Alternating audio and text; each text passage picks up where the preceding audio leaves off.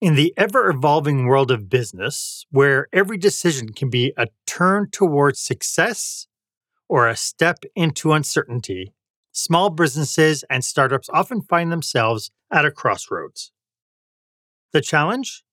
How to streamline operations, cut costs, and still maintain the quality and efficiency that customers demand. And that's what we're talking about today on Experience Leadership. Welcome to Experience Leadership, a podcast that challenges small business owners and entrepreneurs, just like you, to dare to be the exception. Join our host, customer experience expert Marc Haine, as he uncovers relevant and timely content to help you script and direct your business and teams to create jaw dropping experiences your customers and staff deserve.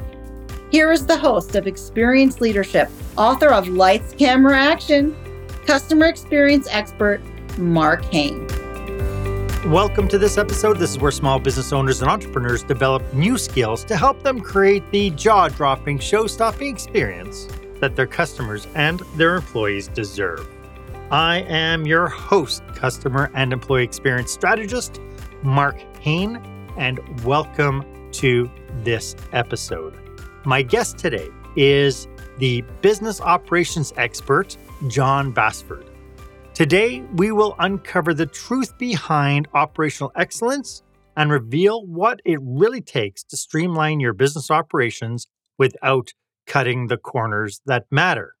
Together, we will explore the unseen dangers lurking in the operational strategies and the silent killers of efficiency and growth. My one ask is that if you know somebody who could use this information, please make sure that you share a link to this episode. You know, it is really easy to get caught up in the day to day operations, tirelessly pushing for growth and efficiency. But in this relentless pursuit, many business owners, especially those at the helm of startups and small businesses, face a hidden adversary. It's not just the competition it's the struggle to balance cost cutting with operational effectiveness. The reality is, you might be inadvertently steering your business away from its potential, bogged down by certain inefficiencies that you cannot quite pinpoint. So that brings us to our question of the day.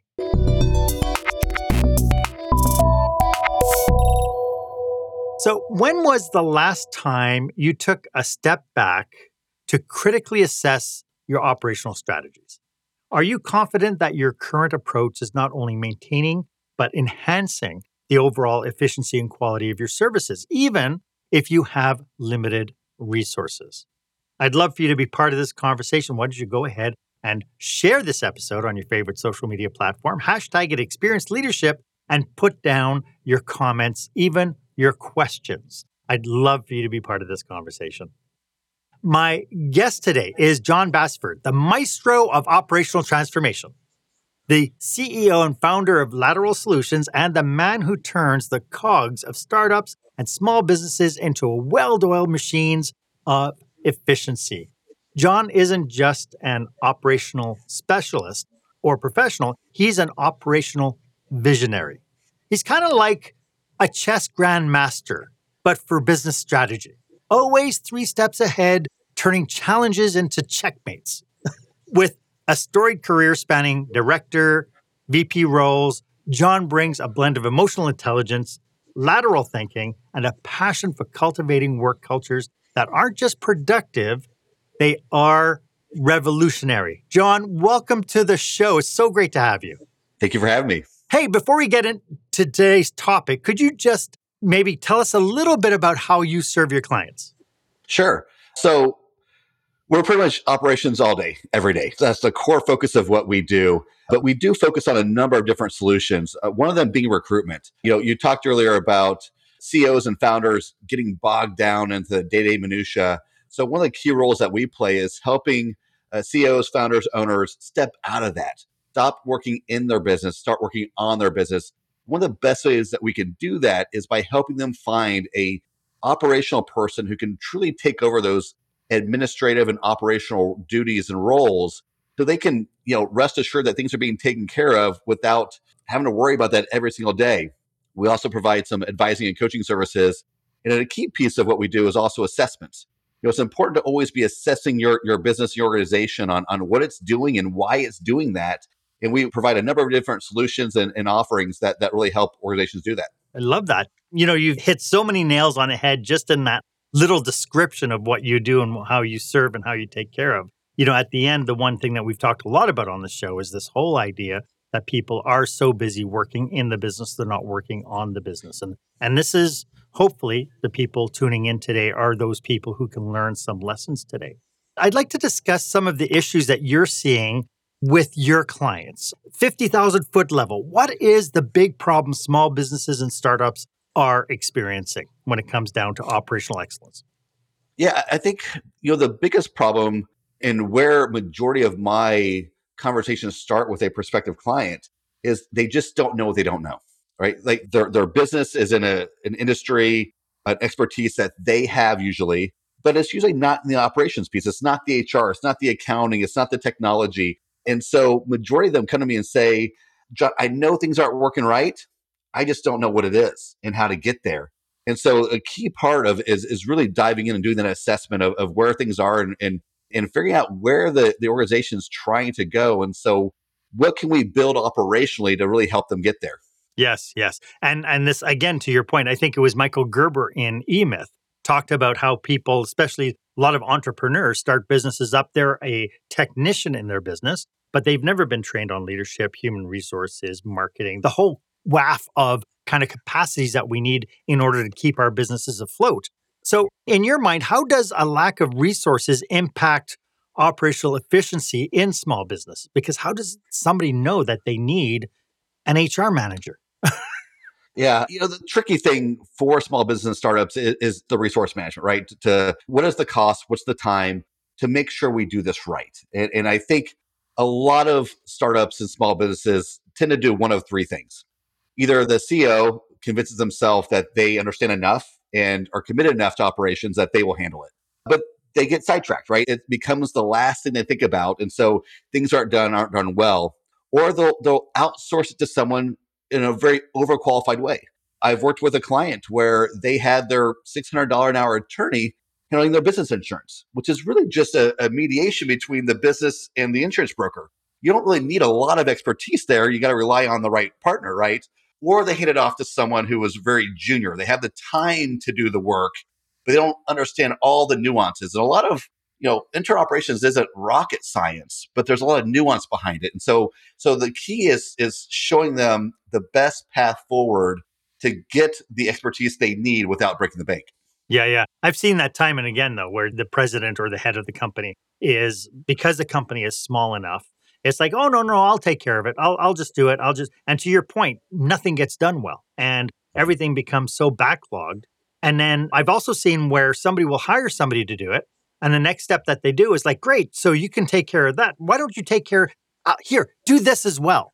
And then do this as well. And so this person who is maybe the bookkeeper all of a sudden now is posting things on social media and updating the website. And all of a sudden that capacity goes to hell in a handbasket because these aren't specialists. Yeah, 100%. And, and, you know, that's one reason why I've launched BizOps Masters, which is my coaching and mastermind program, because there are so many different areas. Like to, to your point, a lot of times an executive assistant assistant gets just everything gets dumped on them, right? If, if there's something that isn't hired to do that that task, that's where it falls. And again, they have the time and energy to be able to do this stuff, but they don't have the internal you know knowledge and nuance of everything. So our, my mastermind I'm creating uh, and launching in January is really designed to provide that education training, but also office hours. So when when they get handed something that they don't even know where to begin, instead of spending hours and weeks trying to trial and error and, and trying to figure out where to go, you can tap into a network of operations directors who have been there and done that and really cut down that learning curve. I love that. And we'll get into a lot more later on about the value of mentorship and coaches and that sort of thing. I do know that a lot of people, to your point, you mentioned that some people know that things are wrong, but they don't know what it is. Are there any telltale signs of operational inefficiencies that are negatively affecting small businesses? If somebody was to kind of self vet themselves? Yeah, so that's a tricky one. I would say for the most part, a lot of the, the CEOs and founders that I work with kind of trust your gut. You know, if you're having someone handle tasks and duties that you, you know, in your head should be this amount of time and it's taking three, four, five times the amount of time to get that that that handled, you know, trust your gut on that. So that's the first piece of it. And the other one is is, is taking a, a really solid look at the manual processes in place right? It, things are being entered in a very manual way. You know, whether you're talking about accounting, HR, onboarding, payroll, all of these things, there's so many systems now that are all cloud based, all digital, to where you really should be reducing the amount of manual time you put into this. So, really taking a, that that assessment of of how many hours and, and minutes people are putting into to tasks that really should be happening a lot quicker. Yeah, yeah. I mean, as a telltale, you know, somebody who knows what it's supposed to take, but would it be fair to say that there's a lot of people who don't know how long these things take and they're driving these agendas, not realizing that there are more efficient ways to be able to do the work? Yeah, uh, and that's a tough thing, right? Is because every organization is a little different. They all use different tools and resources and and and processes how they're doing things. So, I mean, that that's really why it is important that you work with someone who you know, even from an initial consulting uh, basis that can really kind of steer you the right direction and, and just just quarterback it, right? Again, if, if you don't have the, the budget for full time outsource support or, or hiring that person internally, but at least working with someone initially who can point you the right directions and say, look, you know, you're doing everything from a you know 1990s 2000 way of doing it. There's a lot better ways. Look at these these platforms, these tools, these resources that really can help streamline the process without breaking the bank. Yes, yes, yeah. I love that. I think that's a really good suggestion. You know, but at the same token, there are no shortages of people who are willing to take our money. And so when we go out and we see something on the internet about, you know, an HR system or something, and then you call them up, you go, yeah, I'd like to demo what you, you know, how do I do this? And then you yourself take this on, not realizing that that might not be the most effective thing for your business the people you're sitting down with and talking to are actually salespeople, not consultants. And so we can actually get blindsided and throw a ton of money into what we're thinking is overcoming our operational efficiencies. Absolutely. It, it, you know, first starter, you know, I would say anytime that you're vetting some kind of solution or platform, at a minimum, you want to be vetting at least three. Yeah. Right. You want you want to be taking a look at, at different different aspects. And here's a resource that I think a lot of people underutilize, which is use the vendors against each other. Mm-hmm. If you have vendor A saying, this is why we're the best solution for you, and vendor B saying this, tell each one of them what the other one's saying. Let them do the vetting for you. Let them kick the tires. Let them let them really kind of poke the holes in the sales pitch as you're talking about and really get down to the nitty gritty of, of what it is that's being offered. Is this a viable solution? Is it, is it answering the problem that we have? Yes, yes, yeah. You know, it's interesting because, you know, we're, we're going down, you know, it's so easy to go down rabbit holes with this stuff as well. You know, somebody who is suffering through ineffective efficiencies or ineffective processes and operational things affecting their long term efficiencies. What kind of impact do you think it's happening to businesses that you come across. When they come to you? They go, I don't know what the problem is. I know there's a problem. You know their costs are going up their sales are going down whatever what what are the ultimately the long-term impacts that you're seeing if it's not being addressed properly?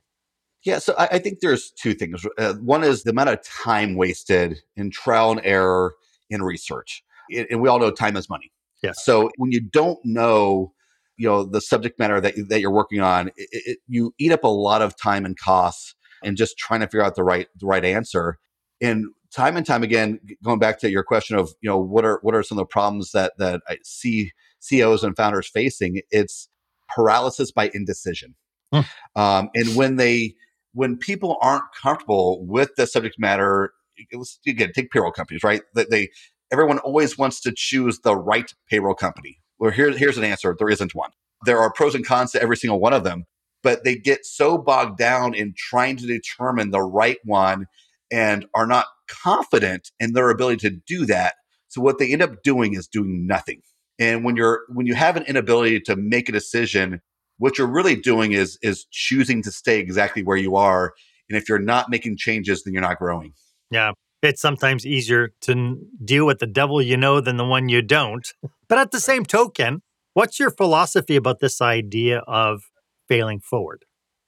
Sure. You know, I think that's something that I even do in my own company, right? We play around with different tools and strategies that that trying to find the best way to help our clients. So, you know, the best thing to do is is you know, obviously you want to you know, do your due diligence, making sure that you are making as right of decision as possible. But the best thing to do is just execute it. Make sure that you you know the outs. You know, if something's not working, make sure you understand the, the costs, both time and money, to make a change. But the best thing to do is, is is do as much due diligence as you can, as efficiently as you can, make a decision and move forward. Yeah. I was telling a colleague the other day, eh, she, she was in a pivotal moment. And I said, you know, take a step. You can always pivot, but keep moving yourself because the minute you stop moving yourself, you're just going to look back six months from now and going, I haven't moved an inch. at least, at least you can move and then pivot, move, pivot, move, pivot. I'm always challenged, I think, in especially in the realm of small businesses where you have these owner operators, these business people who are, again, to our earlier point, heads down, they're working so hard in the business, not working on the business. This idea of t- redefining the leadership role to play a primary role in fostering the efficient work environment. What needs to happen, do you think, to a lot of these different organizations? Yeah. So, you know, I talk about culture a lot. And today, culture has become a little bit of a buzzword. And, and a lot of times it's, it's, you know, around, you know, whether that's a fruit cart and how many, you know, holidays you get and how much PTO time you get. But for me, for organizations that are looking to grow, culture has to do a lot more with, you know, how you manage your people. And some of the key features of that is, is really creating a culture in which ideas and input can come from anywhere at any time. You know, the days of, of telling, you know, staff that it's that it's above your pay grade or it's, it's not your department. In small organizations, every department is intertwined in some way, shape, or form. And so there's, you know, whether you're on the operations side, marketing side, sales side, whatever it may be, you all have an insight into what each department's doing and how it affects you and the effectiveness and, and results of the organization. So sometimes, you know, listening to your, your accountant or, or the person doing the bookkeeping, you know, give suggestions on how to improve sales can be very, very valuable. So I, I really say create that culture where people are allowed to express ideas and make sure that that each and every employee is allowed to contribute and really provide insight into what is working and what is not working in your organization. I just want to high five you and hug you so much right now, Jon, honestly. I've been preaching this for ages. And in fact, I was just at a, a meeting with a rather large museum operation, and we were talking about that exact thing is, you know, I was talking with the leadership and they have a problem. And I said, Have you talked to your staff about it? And they go, No, why? Well, why wouldn't you talk? To, they're the ones doing the work. talk to them, right? Find out what ideas. You know, I truly believe that everybody, that every person within our organization has passion points and they have superpowers. And we won't know what those are unless we're talking to them. Yep, 100%. Any other comments about that? Yeah, so you know, I, I, think on that that same token is is really uh, as you said, talking to your employees, right, is really understanding from a culture standpoint of, of what makes them tick. Yes. Right. What makes them excited about coming to work and what will make them excited about continuing to come to work? I know sometimes in today's culture and in, in looking at the next generation, that's also, you know, seen as a, a generation that just only wants to do what it wants to do and, and complains and this and that. But truly, if you look at the next generation, I think they, they always become more and more passionate, right? Not not needy, but passionate.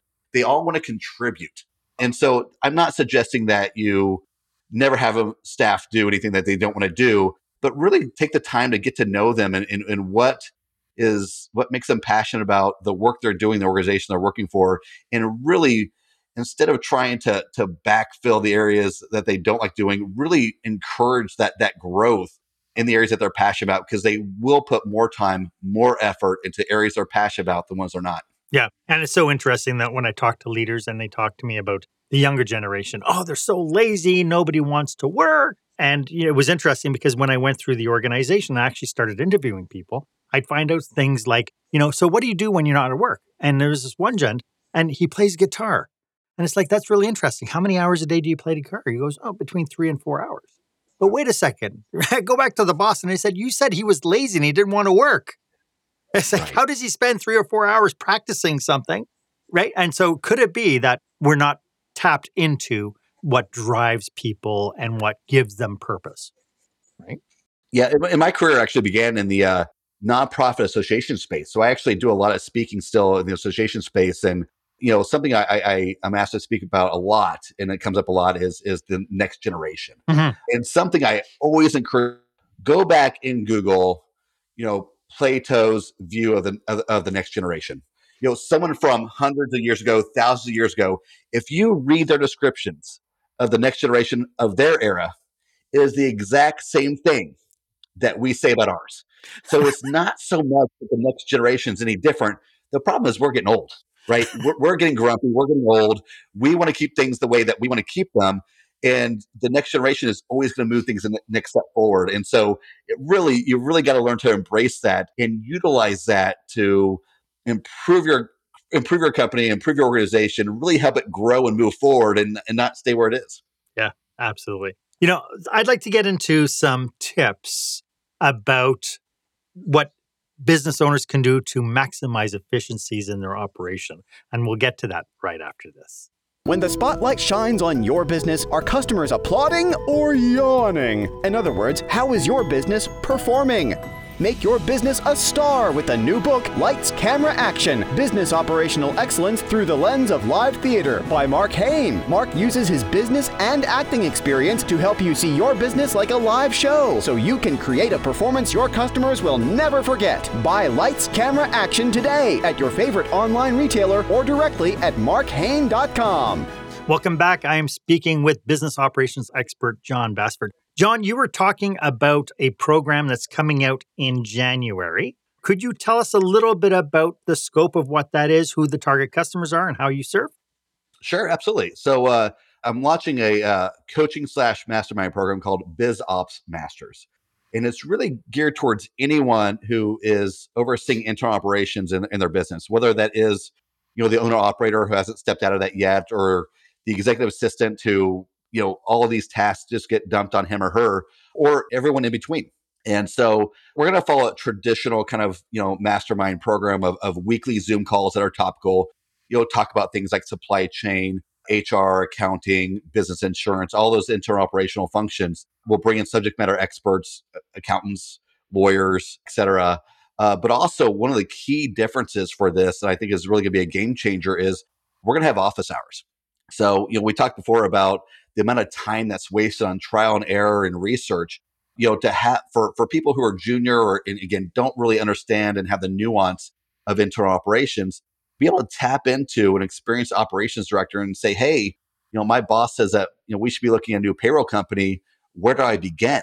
You can talk to someone who's who's been there and done that and can throw out you know three to five you know solid places to start your search and, and, and vetting um, instead of just starting the google pages so it's really going to be a game changer in really helping to elevate people in their career, reduce that learning curve, reduce the trial and error so that organizations can truly be more efficient and effective with their operations while also advancing each of their, those individuals' career knowledge. Love that. Can you please make sure I get the link for it? I'll make sure it's in the show notes so that people can sign up for it when the registration links are live. I think that would be super valuable. And it seems to me a little bit more cost effective than just going to one particular coach for one particular idea or one particular problem. Startups, how can a startup founder instill? We were talking about before about the, this idea of the culture itself. How do they instill a culture of efficiency from the ground up when they themselves might not have a great definition for it? Sure. You know, the thing about culture is one will be formed regardless. And so it is a very important that the culture is very intentional from the top and, and, and communicated to staff. Mm-hmm. So first of all, you know, they need to come to the decision of, okay, I want to create a culture of efficiency and results. That's step number one is, is making that determination and communicating that with their staff from there, I, I think that is probably the biggest step that most people miss is they don't define it and they don't communicate it. If you start there and you start with just verbalizing that to your staff and you allow, as we talked earlier, allow for that culture of input and insights from every different direction, that's really the place to start. Yeah, it, it really is this idea, the power behind creating a declaration and then releasing it to everybody in your organization. Sounds like a really great idea. It's it's definitely a great idea in creating your own leadership accountability because people will call you out if you're not if you're not living it. Absolutely. Yeah. And you know, getting part of the culture is being able to create that culture that allows that. You know, I have worked in organizations where, you know, you never bring an idea to the CEO. I have worked in other organizations where I mean, you can be as blunt as possible with the CEO, and, and he's like, "All right, I got you," and, and, takes it, runs with it, you know, spreads it around to the team, takes the insight. Um, so again, really just kind of create that culture of openness that really allows for that dialogue to happen. Yes, and it so it means building an environment of trust, a trustworthiness. In previous episodes, we've talked about using you know the techniques of improv the yes and philosophy of when somebody comes to you instead of shutting them down go no we can't do that which will just kind of mute any further suggestions. We use the yes and models and saying that's very interesting. Can we explore that a little bit and see what that looks like? And and see, you know, have them do the work. You could still send them back and do the work by pointing them to what are the overall objectives. And so that suggestion, do you think that meets the objective? And have really good conversations. But it takes a little bit of intentionality, a little bit of time, doesn't it? Yeah, absolutely. And, and I, I, may be, you know, giving too much information here, but I, I, once worked for an organization that started the same year as Amazon. And the, the CEO and founder was constantly asking the staff, you know, we started the same year as as Amazon. Why are we not Amazon? And then you fast forward, you know, a few days, hours, weeks, whatever it may be, and you, you pitch an idea and you get, well, that's not what I had envisioned when I started this company. I don't think Jeff Bezos had any idea that the biggest earner for his company was going to be cloud storage but that's what it is, right? So you can't say, why aren't we Amazon? And then say, you know, what I had envisioned for this organization 21 years ago, before social media, before other things, that's not what I had intended. You got to learn, you got to adapt, you got to realize that that sometimes your initial intentions and ideas from 20 years ago are not going to be as relevant today as you think they are. Yes. I mean, and a case in point is how many people are in the job that they went to post secondary for or living the job that they had the idea of their passion point when they were 17. Right?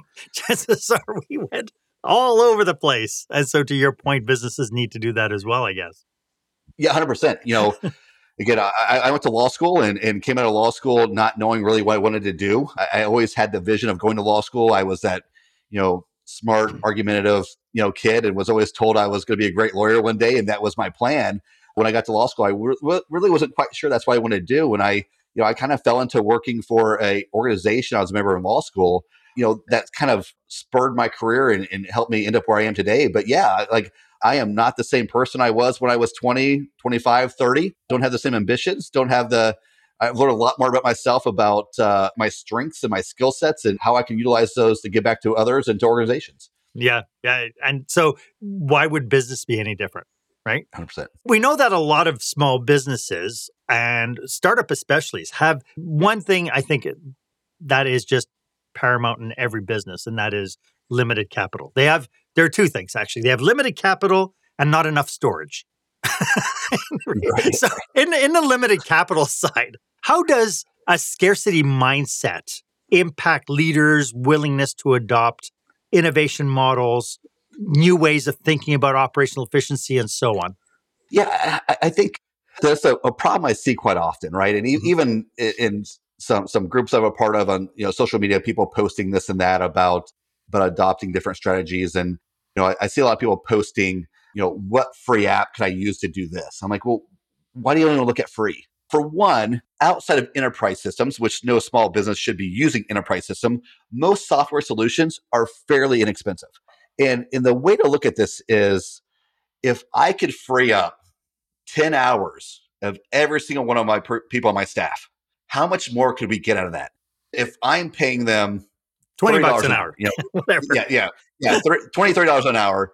And, and I'm freeing up 10 hours of their time a week to do other things and to grow. And a software solution that costs me $300 a month it's a no-brainer, right? You just you just got to get out of this this mindset that technology and, and, tools are expensive and out of the reach for a small business or startup, that's the, probably the biggest you know misinformation is, is that that we can't afford it. Majority of time you can, and the amount of time you're going to save completely washes out any additional cost that you're going to have. Yeah, absolutely. It's so funny the way that you put it because one of the things that we teach leaders is we're constantly saying to them, you know, take a look at your job tasks. Are you doing the $30 an hour jobs or are you doing the $300 an hour jobs? And if you're sitting down doing these $30 an hour jobs, then you have a problem. Something I often say to, to, to CEOs and, and people I'm talking to is, you know, you may be the CEO, but if you are doing the books, you're also a bookkeeper. Yes. Right. Like, right. What, what amount of money, what is, what is your time worth as a professional and your time in the company?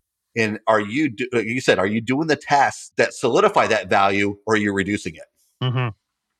You know, we've talked so much so far. There's been lots of tips that you've brought forward just through this conversation thus far. Do you have any other tips on what business operators can do to maximize efficiencies while having limited resources? How do they overcome that? You mentioned the software part, which I think is brilliant. Anything else? Yeah. So this is always tough to, to convince people of this. It, it's difficult because a lot of times to create the most efficiency and, and be uh, the most resourceful with your money is to bite the bullet and spend a little bit of money up front to make sure it's done right. I mean, the amount of time and expenses I see in people who just piecemeal their operations together without a strategy, without clear connectivity. And what always ends up happening is they're relaunching all of it again in four months, six months, a year. And you tend to, you know, spend twice as much money in that transition that if you just would have, you know, you know, bite the bullet, do it right, spend the money, again, I don't, I don't think we're ever talking about extraordinary amounts of money, but just that little bit of money to make sure that you do it right the first time. That's the biggest way to start and make sure that you're being the most productive with your time and money. Love that. Anything else as far as maximizing efficiencies, as far as tips for these limited resource businesses? Yeah. So, you know, when I'm working with an organization, you know, one of the, one of the first things that I, I am always, you know, tapping into and looking at and, and having them look at is how different pieces that you're utilizing because everyone's got accounting, right? Everyone has HR. Everyone has these pieces, but you t- take a look at how do they work together. APIs are, are all over the place, right? All these software systems work with one another, but take a real good look at what are we doing manually and what can software do to reduce that? Because obviously the the the manual going from manual to, to, to, automatic is, is reducing time. But the other thing you're also doing is reducing human error. And can machines break and, and, and and have errors? Of course they can. But if you're taking data and you're entering it in one system, and then you're entering it in another system, and then entering it in another system, the, now you have three possible chances of error in just typing you know having having a letter wrong uh, having a number wrong. And so looking at you know what systems are we utilizing and can they talk to one another more efficiently more effectively? Zapier is, is a great example of that. That is again a very low cost tool that really can you know take a form that's come in from jotform and put it into an excel sheet and vice versa and and take a lead that's that's come in through your crm and email and, and automatically route that to a sequence in your text your text uh, system you know just again taking a look at what can we utilize from a software and tool standpoint to really reduce the amount of manual entry and human aspect to this. Now you still have to have the human know the system check the system do those little spot checks to make sure everything is working correctly. Really take a look at what are we doing manually and what tools and resources can we tap into to take that away and make it more automated system yeah. And it's not a question of, oh, you know, at my age, I don't know technology. So I don't want, right? Uh, there are people out there to help as well. And, and Jon's a perfect example of that. Jon, this is fascinating. Can you just let everybody know if this is resonating with them, how they can get in touch with you? Sure. The best thing to do is uh, go to our website, www.think-lateral.com. You can, our emails on there as well as a you know, contact form and you know, take a look at our services and our, our conversations always start as that, as a conversation, you know, free of charge and, and figuring out, you know, where your pain points are and, and what services we offer and if we can help those pain points. So, uh, you know, reach out to us and, uh, you know, we'll work together to see if we can find some solutions. Lovely. You know, I can really see that sometimes the pressure to do more with less can really burden teams and their overall effectiveness. How can startups and small businesses do more with less without overburdening their teams? You mentioned software, which I think is a good start. Is there anything else?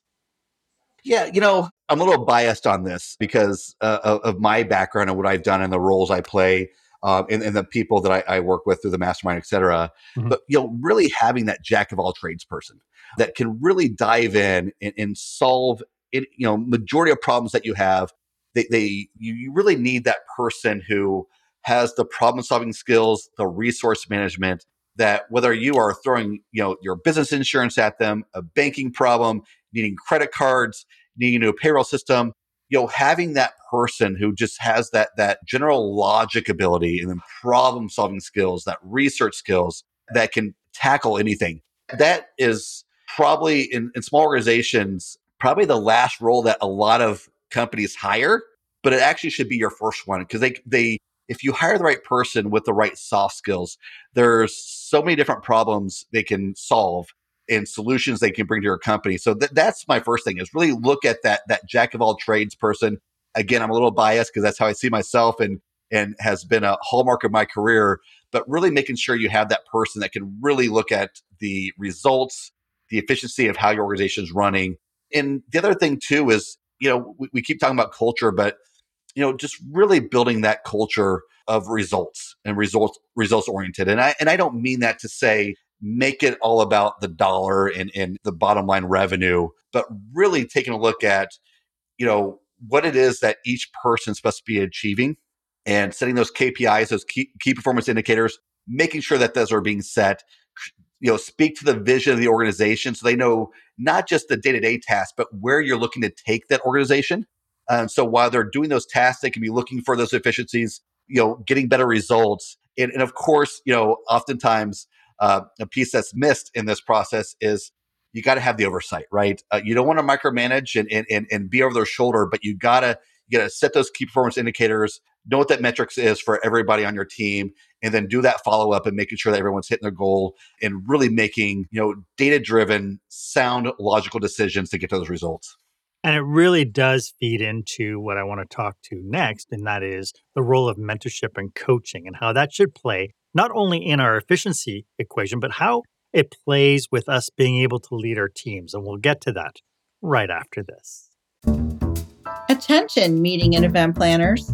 Is your company or association planning a live or virtual conference, seminar, staff retreat? Are you looking for a fresh, energetic perspective on what it takes to put on a jaw dropping experience for your customers or staff?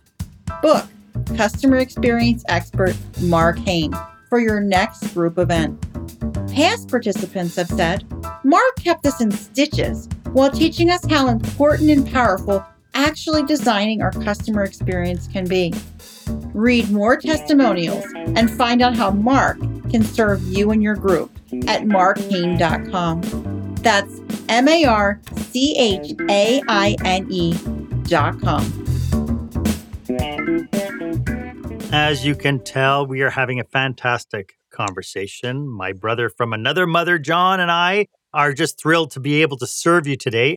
Both of us are committed to serving businesses just like yours. So, if you would like to explore how we could possibly benefit your company, or if you're planning a leadership retreat or a conference and you need keynote speakers or breakout session speakers, please drop us a line. Our contact information is in the show notes down below. Jon, we've been talking a lot about operational efficiencies, of course, but a lot of it starts internally with our processes. Do you have any additional tips about driving internal processes or even a way for us to be able to pinpoint those internal processes that are really holding us back? Yeah, you know, I think for a lot of younger organizations, you know, one of the mistakes they make is not documenting it. You know, the first thing, to, first thing in, in, in, solving your process problem is to have a defined process. You know, if it's willy nilly and, and people are, you know one day it's it's it's a five step process one day it's a 10 step process depending on who's doing it you know th- that's part of the problem so so really you, you got to define that process and and you know again work with it from a both strategic and a tactical level you bring in the people who are actually doing the work. Have that discussion have that dialogue of okay what are we doing? How are we doing it? And why are we doing that way?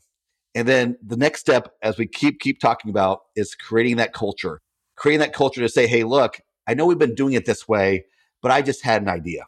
I think if we, if we do this and this, we're gonna we're gonna cut out three steps of this process, and we're gonna save a lot of time, a lot of money. So you you want to define the process with everyone's intake and perspective on that, and then create that culture to say, okay, we got the process, we get we're getting the results that we want to, but constantly be looking at how can we improve the results and how can we improve the process to create more efficiency around it that's the key to, to really driving an efficient process throughout your organization. Yeah. You know, the easiest thing I've told people to do is there's so many different screen recording software things on there that you could record and just have your people talk through what they're doing as they're doing it, record the screenshot, and then you just have to take that and get it transcribed through a really inexpensive service at the very least. If nothing else, you're going to end up with notes that you can sit down with your team and say, how can we streamline this process? Absolutely. Yeah, standard uh, standard operating procedures. Again, it's something that's you know that terminology has been around forever, but I, I think a lot of more junior uh, organizations that are just starting out and, and starting it going that tends to be something that falls by the wayside. And really, like you said, there's so many tools that are out there that you don't even have to spend you know, the time typing this out and rethinking it. Just, just like you said, record it through your Loom or whatever whatever software you have, and and and have that even as as as a training piece, right? Because at some mm-hmm. point your organization is going to grow. Hopefully, that person who's been doing this task for the last you know six to twelve months, they're going to be moving on to higher tasks, and someone's going to come underneath them.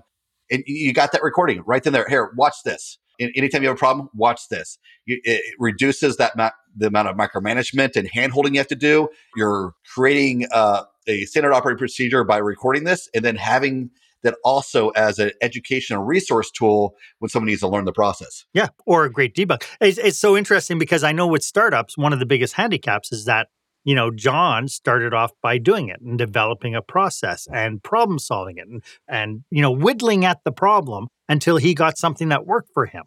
But that's, and he, he might be doing it for years after that. But at some point, he's going to want, you're going to want to pass that on. And that's where the headaches really start to happen, especially in the succession planning space. Yeah, absolutely. I mean, even, even in my business, I mentioned that, you know, when I started as consultant, I, I got into consulting, launching operations for startups and some, some transitioning organizations, all the internal operations pieces. And I, I've done that, you know, a dozen times now to where, you know, again, you know, I, I documented it. I, I could hand this document over to anybody and say, just follow these steps and it will you know use my playbook of exactly how I've done this for a dozen organizations to really launch effective and efficient operations that they literally can just just walk through step by step and really you know cut down the learning curve cut down the time it takes to do all this stuff and and and really just having those resources is is absolutely valuable to any organization. Thank you for not reinventing the wheel. Hey how important so we talked about at the very beginning we hinted at this idea of mentorship and coaching. I personally believe that we're in an era now where we're giving our leaders way too much work to do because the work that they're doing is doing everything except working with their employees, working with the staff, having those conversations with the employees. How important is mentorship in navigating this these complexities that we're talking about today? Yeah, are you talking about the uh, mentorship for the executive himself or the, the executive being a mentor Both. for the staff? Both. Both. Okay. Yeah, you know, I'm a big believer in coaching and mentorship.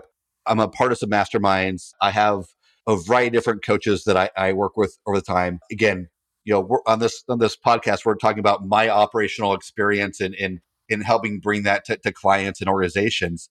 You know, my weak spot is the execution of marketing for my own company, and so I rely a lot on coaches and mentors and outsourced service providers that, that really handle that for me. But you know, you got to be humble. As a leader, you got to know where your strengths and weaknesses are. And as a leader, you know, unfortunately, you can't just ignore your weaknesses. You, you got to make sure that you have that that coaching, that mentorship to help you improve those, or create that that backfill where someone else is stepping in for your weakness. So for as a leader, you should always be constantly learning and growing. And then again, you know, for your staff, it really comes back to that that conversation on culture again. You know, creating that culture where you care about your your staff, making sure that you are there for them to help them with their problems that they're facing in their in their work and helping them lead them. You know, give them the tools they need.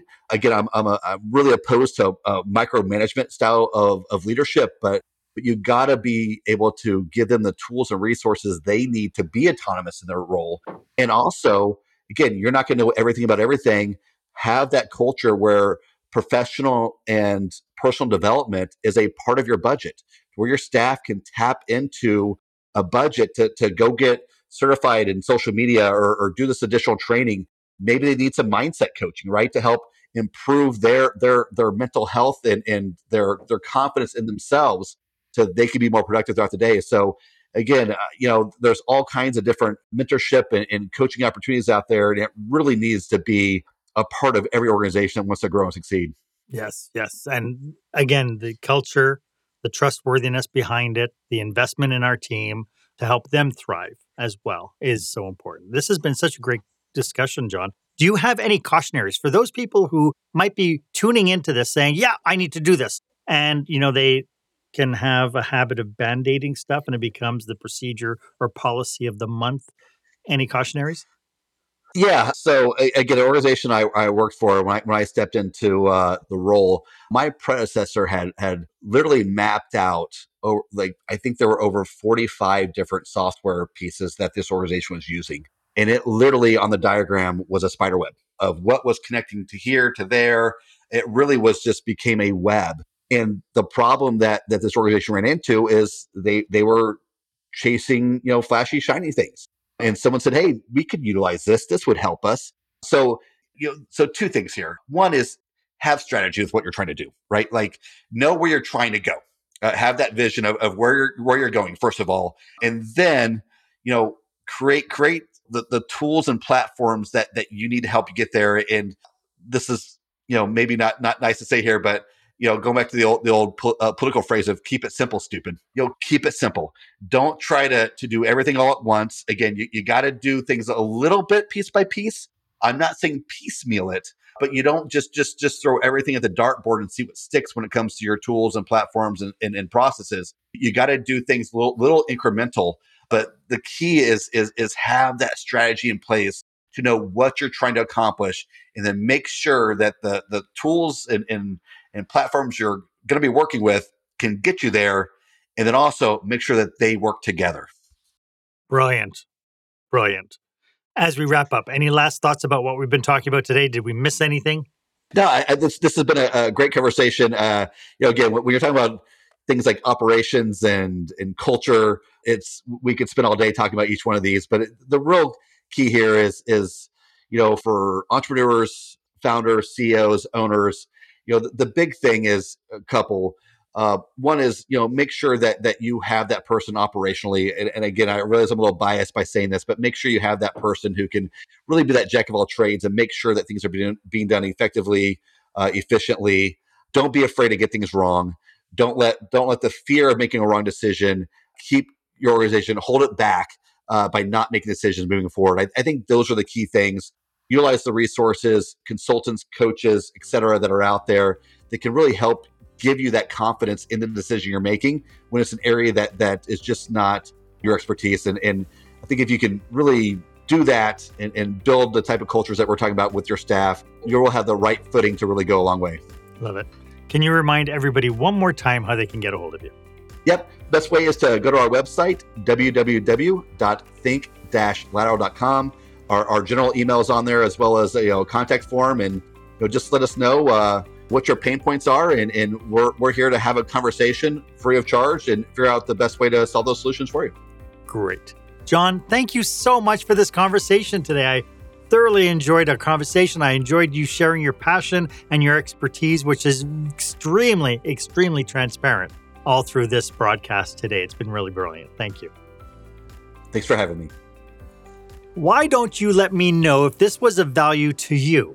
As always, my offer stands. If you would like 30 minutes of my time to brainstorm your business with you and your team, feel free to book a time that works for you on my online calendar. So in the show notes, it's the one that's marked meetwith.marchaine.com. It would be my absolute honor to be of service to you. And while you're at it, why don't you leave a comment or a review about this episode? I'd love to get your feedback. Was this of value to you? Is there stuff that you would like to know that you would like me to include in future episodes? Thank you so much for joining me today. My name is Marc Haine. I hope you stay safe, stay healthy, and I hope you dare to be the exception. Thank you for joining us this week on Experience Leadership. Make sure you visit marchaine.com for a full directory of available episodes. While you're at it, if you found today's content valuable, please share it and tell your friends about the show. As Marc says, knowledge is power, but only if you share it. Be sure to tune in each week for the newest episode. Please stay safe, stay healthy, and dare to be the exception.